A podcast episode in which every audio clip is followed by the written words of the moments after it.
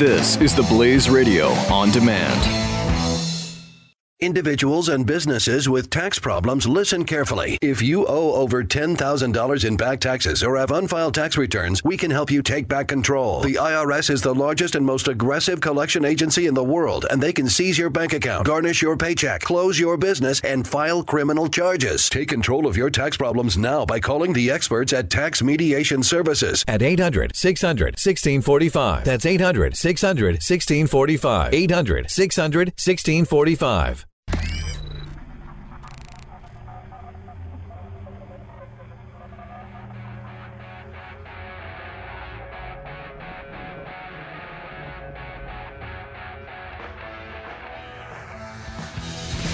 Now, spreading freedom across the nation. This is Three, two, one. The Buck Sexton Show. All right, team, welcome to our 308 in the Freedom Hut. Our Freestyle Friday continues. Very special guest now, Kamal Ravikant. He's been a U.S. Army infantry soldier, held the hands of dying patients, climbed in the Himalayas, spoken to audiences around the world, walked 550 miles across Spain, meditated with Tibetan monks, and worked with some of the best people in Silicon Valley. He's also a best selling author. His first book is Love Yourself Like Your Life Depends on It, which became a massive bestseller. You can get it now on Amazon. His newest book, out just now, Rebirth A Fable of Love, Forgiveness, and Following Your Heart. He's also a dear friend of mine and a fantastic guy. Kamal Ravikant, welcome to the Freedom Hut, sir. Buck, it's such an honor to be here. Thanks for having me. Uh, Kamal, tell us a little bit about your background before we get into the book. You have quite a story. I do. Um, I'm. Uh, I'm actually. I was born in India, and uh, we came to this country when I was a little kid. And um, my mom um, left. We have. You know, my parents divorced, and my mom raised my brother and I on no money, single mom. you know, minimum wage. You know, there was. Uh, we came from like a really, we lived in a very, very hard, we lived in Jamaica, Queens, came from a very, you know, difficult part, uh, you know, which is where you used to get jump every day trying to go to school. And uh, eventually, when I, I graduated high school and I went to college for a year and I left college, and I said, screw this, and I joined the Army. And I was uh, 11 Bravo, I was an infantry soldier. And uh, then went to college after that. And uh, after that, I uh, traveled around a bit and moved out to Silicon Valley for the dot com boom and just threw myself in it, started building companies, and that's when the you know we were actually creating the internet then, and ended up like the first company I ended up got involved in helped build, ended up going public and doing really well, and then since then I've been involved with startups, you know some that have done well, some that blew up, which is part of the startup game, and um, and uh, now I run a venture fund where I actually invest in internet startups, so I get to actually work with the best of the best entrepreneurs, and I get to help them, and I get and I really get to see the future it's like the best job in the world. And the, the, also, I write these books. Um, the books have nothing to do with technology or venture capital. The books are all about just being your personal best self. You know, things I've learned in my life, and um, you know, those do very well too. So that's kind of a bit of a bit of my background. Yeah, Kamal, tell me before we get into the latest book. I actually would like you to tell everybody listening about your first book, which was a, a huge bestseller, which you self-published. Yeah. Love yourself like your life depends on it. I have it on my bookshelf. I have read it, but I want you to tell everybody about both what led up to this book and and what you what the message is. Yeah, um, look, putting that book out changed my life, I, and it came from a life-changing experience. And when I was building my last company, uh, this was about five years ago, and I'd, I'd put all my money into it, and I, you know, the classic entrepreneur journey. I hadn't taken a day off in three and a half years, just worked myself to the bone, and I um, took some investor money. Everything was going great, and the whole thing blew up, and I lost everything. Um, you know, like I was like here I was like a, all the money I saved for the years was gone. I was in credit card debt, and I was really sick. I was just worn out and sick, and the doctors were like, they were throwing all sorts of weird diagnoses that you know they they weren't sure and I was depressed out of my mind. Actually, you know, I'd, I'd say depressed would be a good day, and I was miserable. I was suicidal, and and um, one morning I woke up. I'm like, I can't, I can't live this way anymore. I'm gonna get out of this or die trying. And I, I, you know, I sometimes I write thoughts in a journal, and I remember I was so exhausted, so sick. I like crawled over and then got up and just like went to my journal, grabbed a pen, and carved in a vow to myself. And I don't know where this vow came from. It's one of those moments, if you want to call it a spiritual moment or like something bigger than me made to put this vow to love myself. I was going to figure out how to love myself because I just hated myself. I hated my life. I just hated everything. And I thought I, the, the very opposite of where I was, I felt was going to be love. and I wrote as a vow to myself, and I'm a huge believer believer in commitment. You know, when you make commitment to yourself, you know, you you, you don't burn the ships behind you, you explode them behind you. And I set out to do that, and like locked in my bedroom, sick. I sat to just just work on my inside because that's all I could do. I couldn't go out, be around people. I just worked on my inside, and things started to shift. And within like a month, my entire life has shifted. And all I did was work on my inside. And so I started, and so once I got better, I started sharing this with friends, and they it would really help them. And so like eventually, you know, the, the you know people kept to ask me to shut them up. I wrote this little book, and um, I'd also made a commitment to a friend that I would write it. And um, you know, I wrote this. You know, I spent a month writing it. I really just distilled down what I wish someone had told me when I was a bottom that would have helped me. And I self-published it. I took a big risk on my career because you know it was very honest. It was a picture of a guy with a gun to his head and a big heart because it's the heart that saves. And I, you know, I thought I'd sell like 10 copies, you know, eight of them bought by me to give to friends, and I was going to destroy my career at Silicon Valley. And a month later, it was the number one self-help book on Amazon. And it's gone on to, I mean, it's hundreds, sold hundreds of thousands of copies. You know, I get, I run into people in the streets that tell me, like, it changed their lives. I get emails telling me, you know, stop them committing suicide. And all it was was sharing just something that I did, you know, and how anyone can do it step by step um, it was the best best experience of my life. You know, really taking a risk, just sharing my true self, not this startup guy, not this entrepreneur, not this guy who's got his shit together, but a guy who failed and like worked on on his inside to be better. So that's the story of the book. And anybody who wants to can go on uh, "Love Yourself Like Your Life Depends on It" on we type it in Google, but also if you go to Amazon, it's available. It's eight thousand words, so it's it's a quick read, but a, a, profound read. And just you can look at the reviews on Amazon and see it, it has changed. People love love this uh, this manifesto really to love yourself. Um, and then, but I want to talk to you about the new book, Kamal, Rebirth: mm-hmm. A Fable of Love, Forgiveness, and Following Your Heart, also on Amazon. Talk to me about Rebirth. Yeah, Rebirth is actually a novel that I that's actually available in any bookstore you go to. Um, I, it's something that I've worked very hard on for years, and, and because I believe that ultimately, as human beings, we learn best through stories. So I took this experience in my life when I was 25. My dad died, and I wasn't, you know, obviously I wasn't close to him, but he asked me to take his ashes to the Ganges because that's where he's from, and I took his ashes there. And but instead of coming back, I wandered for eight months. I had no money. I had a backpack. I just wandered around the world and, you know, just after a series of events, I ended up in Spain and walking an old Christian pilgrimage in Spain called the Camino de Santiago. It's been around since the 11th century. And I, it was 550 miles from one end of Spain to the other. And I'm walking it, and I met these amazing people along the way, and they shared with me stories of their lives, and they taught me so much. And that's actually where I was able to, like, come to terms with the death of my father and forgive him. And that's where freedom comes from, ultimately, is forgiveness. You know, that's the irony. Is like almost like we need to forgive for ourselves, not for others. And so I took that story. I wrote this book that takes place in the Camino de Santiago. But since my you know, since my 20s, I've learned so much more in my life. So I layered that into the story. Um, and so that's what rebirth is. It's ultimately a story about, you know, following your heart. You know, it's all the things I've learned when you hit bottom and how you can use that to actually rise to your personal greatness. You know, it's about forgiveness. It's about following your heart. It's it's it's about love. It's about letting go. It's about finding new love. Like so, you know, it's a lot of my life journey into this story, and it's it's uh, it just came out two weeks ago, and the response has been just beautiful. You know, like the first email I got, uh, you know, because I put my email in one of my books, was what blew my mind. It was a woman. She said, I remember her name was Victoria, and she said, you know, I read your book. And I want to let you know, I just got out of prison eight months ago, and I've been really having a hard time forgiving myself and coming to touch touching my humanity. And your book really helped me do that. Thank you. And that's just that's why I write. Uh, and I'm, I'm really grateful for this book out there, and uh, yeah, that's the new book, Rebirth. What is the most powerful for you, uh, Kamal? What's the most powerful physical location you've ever been to in terms of its impact on your psyche, your spirituality, or sense of well-being because you've done quite a bit of traveling and you've traveled to places that people go because they're trying to that they're searching or they're you talk about this yeah uh, this 500 mile 550 miles across Spain uh, for you if, if you had to pick one place what was the one that really sticks with you the most Oh man, that's a great question.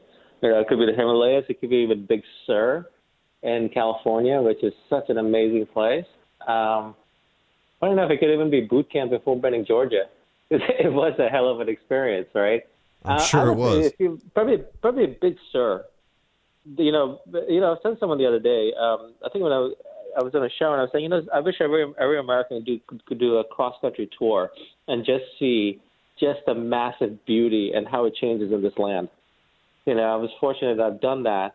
And I would say just the vastness of the West Coast, you know, when you're out there, just the massive mountains. And when you reach Big Sur, just these mountains falling into the Pacific Ocean and you're driving on these windy roads around there, that you just feel like you just feel it all. It's, it's probably my I think you could. I think it's a very strong argument to be made, and I've I've driven that. What is it, Highway One? I've done that drive. Mm-hmm. Yeah. The Big Sur is physically, at least from what I've seen, is the most beautiful place in the country. I, you can argue that. I know a lot of people say, "Oh no, there's you know Yellowstone, or there's some national park, or there's maybe the you know the oak tree down the street from where they grew up." Uh, Everyone's allowed entitled to their own opinion on this, but Big Sur is certainly uh, very high up on that list. Uh, the book is Rebirth.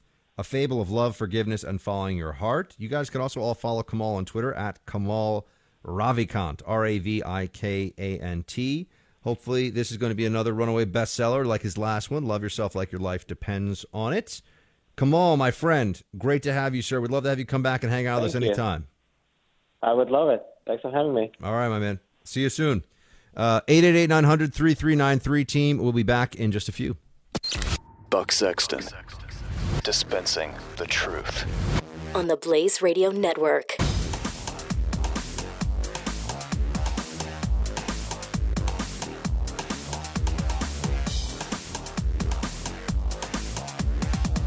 Individuals and businesses with tax problems, listen carefully. If you owe over $10,000 in back taxes or have unfiled tax returns, we can help you take back control. The IRS is the largest and most aggressive collection agency in the world, and they can seize your bank account, garnish your paycheck, close your business, and file criminal charges. Take control of your tax problems now by calling the experts at Tax Mediation Services. At 800 600 1645. That's 800 600 1645. 800 600 1645.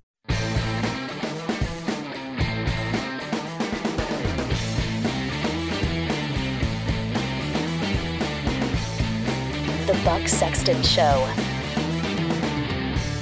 All right, team, we've got some calls in. Ryan in Virginia, you're on the Buck Sexton Show. Welcome. Hey, Buck, I got a movie line for you. All right. All right? We're sort of like 7 Eleven. We're not always doing business, but we're always open.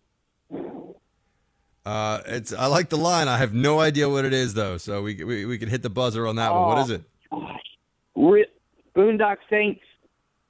I'm going to tell you the truth, man. I've, the- I've been I've been told to see that a million times. I have never seen that movie. Well, count it as a million and one. You got to see that movie. I think it's a I think it's on Amazon for a reason. Prime or on Netflix. I feel like I saw it recently for free, so maybe I will check it out. Yeah, man, you got to do it. All right, cool. What do you think of the inauguration? Um, I think that it was hyped up. Uh, that it was going to be, uh, and I just knew it was that there was going to be the wall of meat and the motorcycles, and that there was going to be a, a lot of commotion. And I, I feel like it's just a normal process that's happened over and over again, and there's a lot of momentum behind that process that happens every four years or every eight years, and so it just went according to plan. That's what I feel. All right. Thank you for calling in, sir. Shields High. Garth in Louisiana, you're on the Buck Sexton Show. Welcome. Hey, good afternoon, Buck. Good afternoon, sir. A uh, couple of things.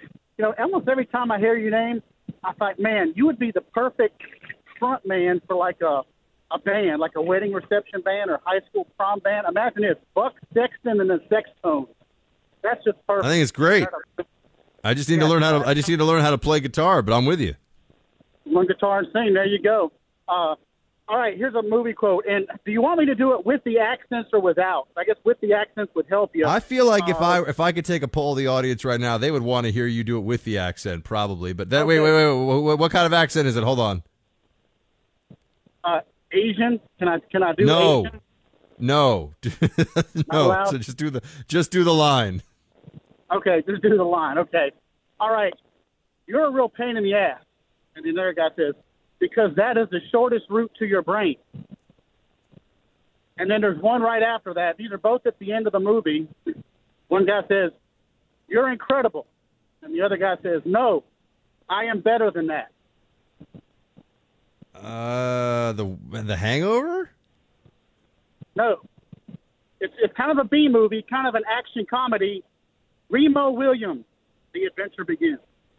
Wait, what? I've never. Okay, this is the first. I've never even heard of this. Remo Williams, The Adventure Begins. Remo Williams. It's a early, it's a mid '80s maybe. Uh, Fred Ward, Joel Grey plays the Asian guy. Uh, a young Kate Mulgrew. Remo Williams. I, I yeah. Um, I've never even heard of it, so I'll have to I'll have to check this out, man. I mean, you definitely stumped me. I'm assuming that's an action movie because you're saying it is, and Yeah, it's, I will- it's kind of become a cult, kind of become a cult classic somewhat. Uh, but it's uh, it's worth it's worth a, a one time look. Garth, what is other than New Orleans the best city to visit in Louisiana? Since we got a Louisiana man on the line here. Oh, I'm I'm from Baton Rouge. Love Baton Rouge. Been there all my whole life. Baton Rouge is way to go. So a fun place for the weekend. I'm looking for a weekend getaway sometime soon. You think come down to Baton Rouge would be a good Oh, time? I- All right, I'm gonna have to ch- Yeah, you'll find something to do. I mean, I mean, obviously, mean, New Orleans is. Uh, it depends what you like to do. If, if you like to get smashed drunk, then yeah, go to New Orleans. But anywhere you go in Louisiana, great food. Do your research ahead of time. Find the good restaurants to go to because we're definitely all about our food down here. All right, sounds good. Thank you very much, Garth Shields. Hi, good to talk to you. Speaking of movies, uh, I, I think this is a pretty seamless transition we're making here. You have the uh, press chattering now about how there is some similarity between Donald Trump's inauguration speech and a speech given by the villain from uh, the Batman movie, Bane. Speak of the devil, and he shall appear. Uh, that that guy. My Bane impression probably needs some work, but it's just it's in the right it's in the right general spot. Yeah. Yes, I can't really be understood because I have this metal thing over my face. Um, but this is the line. And This is catching catching uh catching people's attention on social media right now. Trump said to the gathered crowd in D.C., quote, today's ceremony has a very special meaning because today we're not merely transferring power from one administration to another or from one party to another. We are transferring power from Washington, D.C. and giving it back to you, the people. Uh, that's pretty straightforward. I don't think there's anything that you're going to see there that should give anyone a moment of pause. What's the big deal? And then there's what Bane said, though, on the steps of Gotham's Blackgate prison.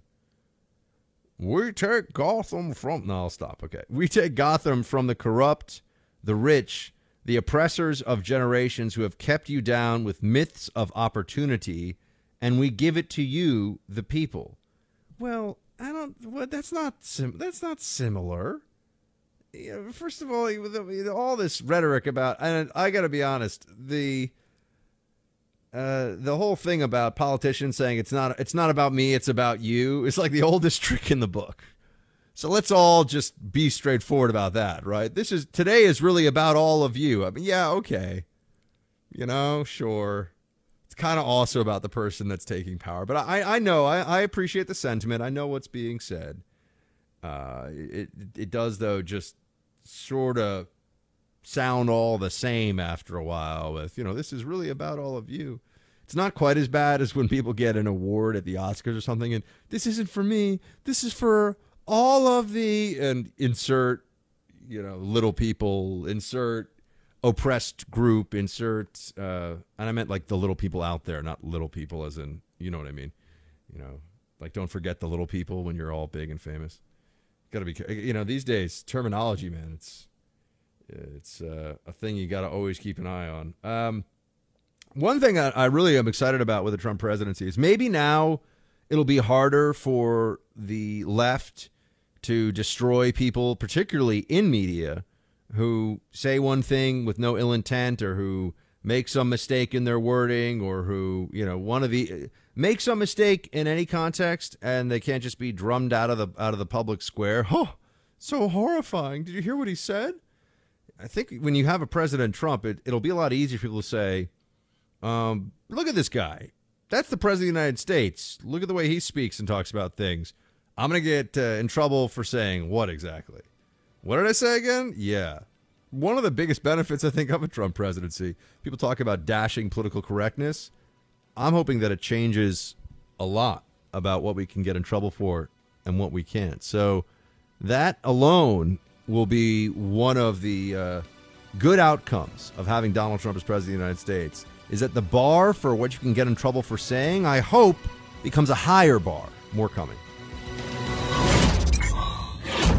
The Buck Sexton Show on the Blaze Radio Network.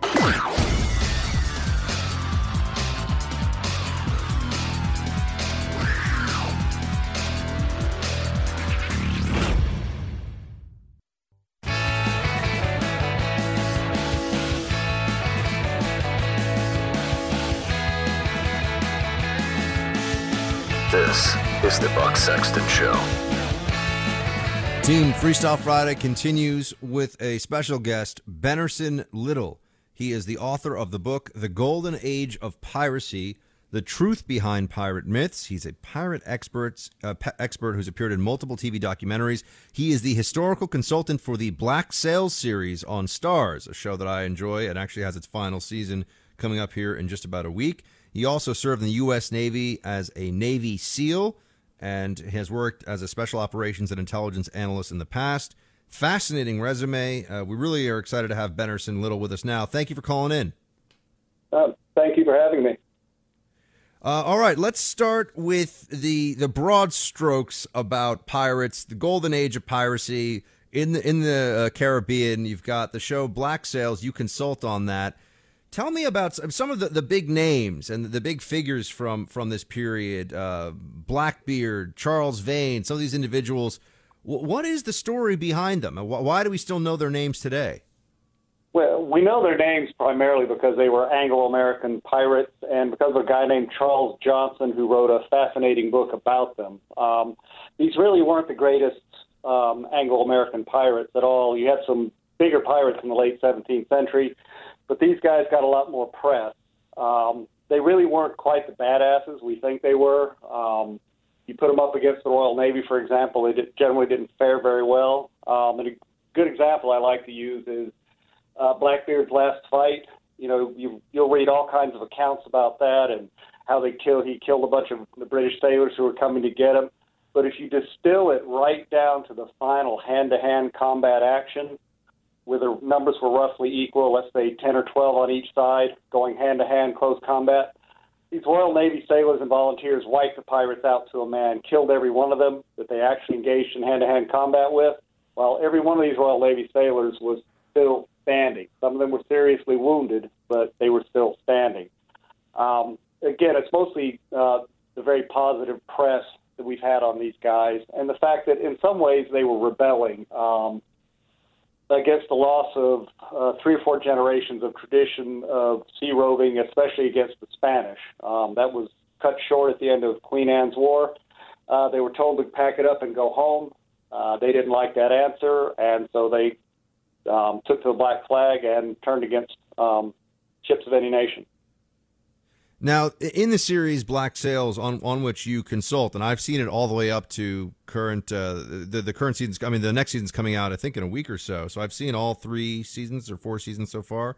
Uh, yeah, and and Long John Silver is is also one of the characters. Uh, I don't know any of his backstory. Why is he? I mean, there's even a a, a fish store chain named after him. Uh, he's purely fictional. You know, um, Robert Louis Stevenson invented the character. Um, Stephen was fairly accurate when it came to pirates. He made them bad guys, which is what most of them were. Um, but he created this fascinating character, Long John Silver. And what Black Sails, the writers uh, and showrunner, have done is develop this interesting backstory about how he might have come into being had he been a real person. Um, the show is very, very much about um, friendship and honor and betrayal and these very strong Shakespearean characters. Um, they've done a very, very good job, I think, portraying that. Um, and I do like the way they um, presented Long John Silver, kind of this balance between Flint, who has his one goal for, you know, thwarting the Empire and creating this independent pirate colony on New Providence, and then Long John Silver, who's kind of a foil against him, and is leading everybody in another direction. Uh, I can't get too much into that. Uh, beyond that, um, it's a great fourth season that's coming up. Um, everything from the drama to a, a lot of very classic um, set pieces, action at sea, um, things like that. So who are the who are the historical figures that are who, who does so? We mentioned Charles Vane. Who else has a ba- uh, and uh, the character Blackbeard? Who else has some historical roots that appears on the show? Um, the only other main character um, that would appear on that show would be um, Anne Bonny's uh, lover, and that would be about it. Um, trying to think if there's any other main characters. There's been a number of minor characters on the Well, show. A- Anne Bonny was a real was a, was a, a lady pirate, right, or a lady companion of a pirate. She was. Um, the show has done what uh, most pirate films and um, pirate novels have done, and that's kind of combined her character with that of Mary Read. Uh, they always like Anne Bonny because she's supposed to be sexy, and they also kind of turn her into um, very much a um, warrior type woman as well. Um, the historical Anne Bonny probably had no experience at all in arms, but Mary Read, uh, her companion in adventure, companion in arms, did. But she's kind of a combination of both characters in the show. So Now, where do we get these? I, I'm sorry. I'm go sorry. ahead. Go ahead. Uh, Oh no, I was just mentioning Jack Rackham. You know, would be the other major historical character. Although, truthfully, we probably wouldn't know much about him today, except for the fact that he was Anne Bonny's lover. You know, the women got all the press. You know, because there really weren't women pirates during the Golden Age, except for these two. And so Jack Rackham kind of got his um, name a lot better known because he was affiliated with Anne Bonny. Now, a lot of our perception of pirates, and not including uh, the perception that has been molded by uh, Johnny Depp uh, pretending to be a member of the Rolling Stones, pretending to be a pirate. Uh, you know, recently the Pirates of the Caribbean movies, uh, but Robert Louis Stevenson, right, Treasure Island. So that that is, I think, probably the most famous literary work ever on, on this uh, on this period. But we have these perceptions that that continue this day of uh, guys with a, a, guy with a sort of wooden peg leg, a cutlass, a parrot, eye patch, and sort of flowing, you know, sort of bright colored clothing. The Jolly Roger. What what of this stuff is real, and what is just kind of our imaginations having taken over? it's kind of a mis, mishmash. There's some truth to, to a lot of that. Um, most seamen probably may have picked up a parrot, for example, in their travels. You know, um, exotic birds were popular then; they're uh, popular now, but it's you know it's not necessarily a, a symbol of a pirate, for example. Just like the eye patch, um, if a pirate might have you know lost an eye for disease or through battle, sure, he'd probably wear a black patch. But other than that, you know, there's no reason to associate that um, with piracy. It's primary literary, um, followed by a lot of 19th century illustrators who developed this almost caricature of what the pirate should look like. There's still a certain degree of truth to it. A lot of pirates, not all of them, but a lot of pirates, especially in the late 17th century, did dress very flamboyantly uh, when they could, but most of them were common seamen, and they would have dressed like common seamen. Who was the? Uh, you mentioned before that there are some names that we know, but we know them for reasons that don't necessarily have to do with their record of piracy. Uh, who was the the true scourge of the, the British Royal Navy in the Caribbean? Uh, who, who was who were the the, the pirates that had uh, created the most havoc against the authorities of the day in in the late 17th and uh, early 18th century? Well, you almost have to separate the um, two periods. The late 17th century, you essentially you have piracy or buccaneering and la flibuste, as the French would have called it, um, which was government supported, either you know with a wink and a nod or quite openly at times. And these guys sailed against the Spanish. They helped protect um, English and French colonies against um, uh, Spanish uh, reprisals primarily, and they brought a lot of silver into the colonies to help them stay stable. Um, you're looking here at Henry Morgan, for example, on the English side, um, uh, Laurence de Graaf, who was a Dutchman in French service. Um, on the French side, these were some very, very uh, successful uh, freebooters in the late 17th century. As you go into the early 18th century, um, uh, Blackbeard was moderately successful. Probably, um, uh, I'm trying to think of some of the names that were the most successful um, early 18th century. And by success, I mean these guys captured a lot of merchant shipping.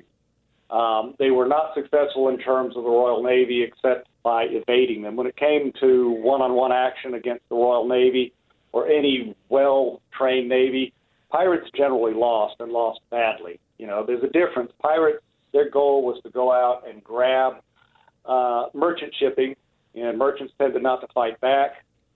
Royal Navy, however, was trained to close with an enemy and pound the hell out of it. You know, basically kill the enemy, force them to surrender, one or the other. Um, pirates, it, it wasn't good business to get in that kind of fight. Um, they didn't, they weren't trained for that kind of fighting. They didn't drill for that kind of fighting, and because they were uh, democratically organized, they could basically pick and choose their fights as well. And while a captain had full authority in battle, um, there's a certain degree of democratic process when you align it with military actions, which isn't always the best way to um, fight a battle, for example. But but so that part of Black Sails is accurate then. The whole voting for the captain and the politics on on board ship and, and on shore of who's going to be in charge that actually happened. That's all very very accurate. It was um, very much democratic. It was very very ugly democracy, cause, which democracies by nature are very very messy. Um, and you had just as many factions among pirates. In fact, you had just as many um, types of people, personalities, you name it, among pirates as you did um, among any modern democracy. Everybody, all of the power struggles and everything else. Um, Black Sails depicted that very, very well. That was one of the things I was proudest of of the show is that they actually went into this and they didn't whitewash it. They showed how you have different competing factions. Um, it's all ugly. And was, was Nassau a, a, pirate a pirate hub? I mean, now we think of Nassau, at least you know in the states, we think of it as uh, a place you go on vacation in the Bahamas. It's pretty, it's quiet. There's you know a casino or two, whatever. Uh, Nassau it, was a real pirate hub in its day. It was very briefly, uh, a few times in the late 17th century. Basically, the English crown owned it, but they it was very unproductive and it was very hard to keep a government there. Um, Spanish raided it a few times. Uh, but it was a, a natural, um, little kind of a central focus point for um, anybody who was trying to get away um, from the mainstream, and that included pirates. Um, it was a good place for them to settle down. It was ideally located. You had quick access not only to the Caribbean but to the north coast of the Americas. Um, problem was the English government with Woodes Rogers shut it down pretty quickly, and once they did that, pirates kind of dispersed, and because the English government, especially, did not have enough navies um, in North America, the Caribbean, and they didn't um, address enough assets for the suppression of piracy. Uh, the pirates fanned out from there and basically tried to stay one step ahead of any pursuers and just, you know, sailed from place to place, eventually ending up primarily on the coast of Africa. Um, grabbing merchant shipping as they could, um, grabbing slave ships, ransoming, ransoming them back to their owners. Um, but they really, without a, a strong base and a strong infrastructure, they weren't going to last for very long. And eventually, when governments actually got serious about suppressing them, same thing with Somali piracy, they shut them down very quickly. Benerson, before we let you go, and I know you're a consultant for the TV show Black Sails, but if you had to recommend one pirate movie, what's the first one that comes to mind? Oh, Captain Blood. I know it's it's fantasy, but I love that movie. It's the, the 30, 1935 version with Errol Flynn. Um, it, it's probably the best pirate film ever made. It's again, it's it's a lot of it's pirate fantasy, but it's it's a very very enjoyable movie. Um, after okay. that, I'd say Treasure Island with Charlton Heston. All right, fantastic. Benerson Little, thank you for your service, sir. I know you were a Navy SEAL, and I uh, want to make sure everybody knows about your book. The Golden Age of Piracy, The Truth Behind Pirate Myths. You can get it up on Amazon. And you can go to Benerson's website, benersonlittle.com. Thank you very much, sir. We appreciate you joining us today. Thank you very much for having me. Team, we'll be right back. Buck Sexton. The Blaze Radio Network.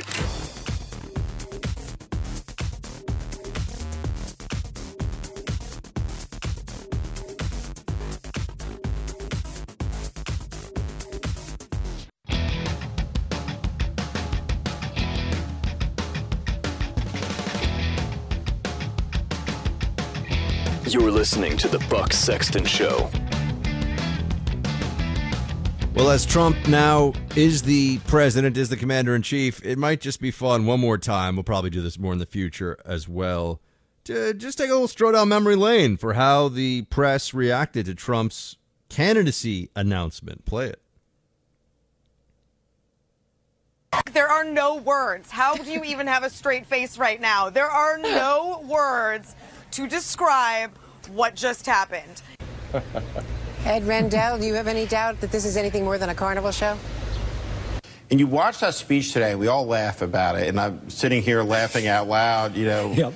You know, for, for the entire, you know, front part of the show here as we're talking about it. I mean, it was a rambling, a rambling mess of a speech. That said, it was very entertaining. I was howling, howling. He's got gumudgeons of money. He's got a lot of recognition, and he just became the 12th presidential candidate for the Republican Party. Uh, is it typical Donald Trump fashion, or is it hilarity run amok? Hilarity run amok. Well, it's not so funny anymore. Don't think anyone's going to be laughing about that one right now. Look, I agree. It seemed like no way at the time, but yep, there was a way. And anyone who thought there was, it was wrong. So we have to admit all that. Uh, team, definitely want to hear your thoughts on today's show. I know we've been mixing up a lot with guests on Fridays. Uh, so give me, you know, give me your thoughts. Maybe we'll do a post with the different guests, and I want your comments on who you liked and, and who maybe you weren't necessarily as into. Maybe one of them you want to hear from again in the future. Um, so I like to do Freestyle Friday with all of you in mind. So please do let me know your thoughts. Facebook.com slash Buck Sexton. Best place to uh, put those uh, put those down on the screen for me to read. Uh, next week, Monday and uh, Tuesday, I'm in here in the Freedom Hut. I believe Wednesday I'm going to be in for Mr. Rush Limbaugh on the EIB, which is very exciting. Um, until then, of course, have a fantastic weekend. Enjoy your inauguration celebration or non celebration. No matter what, my friends, she'll tie. You're listening to Buck Sexton on the Blaze Radio Network.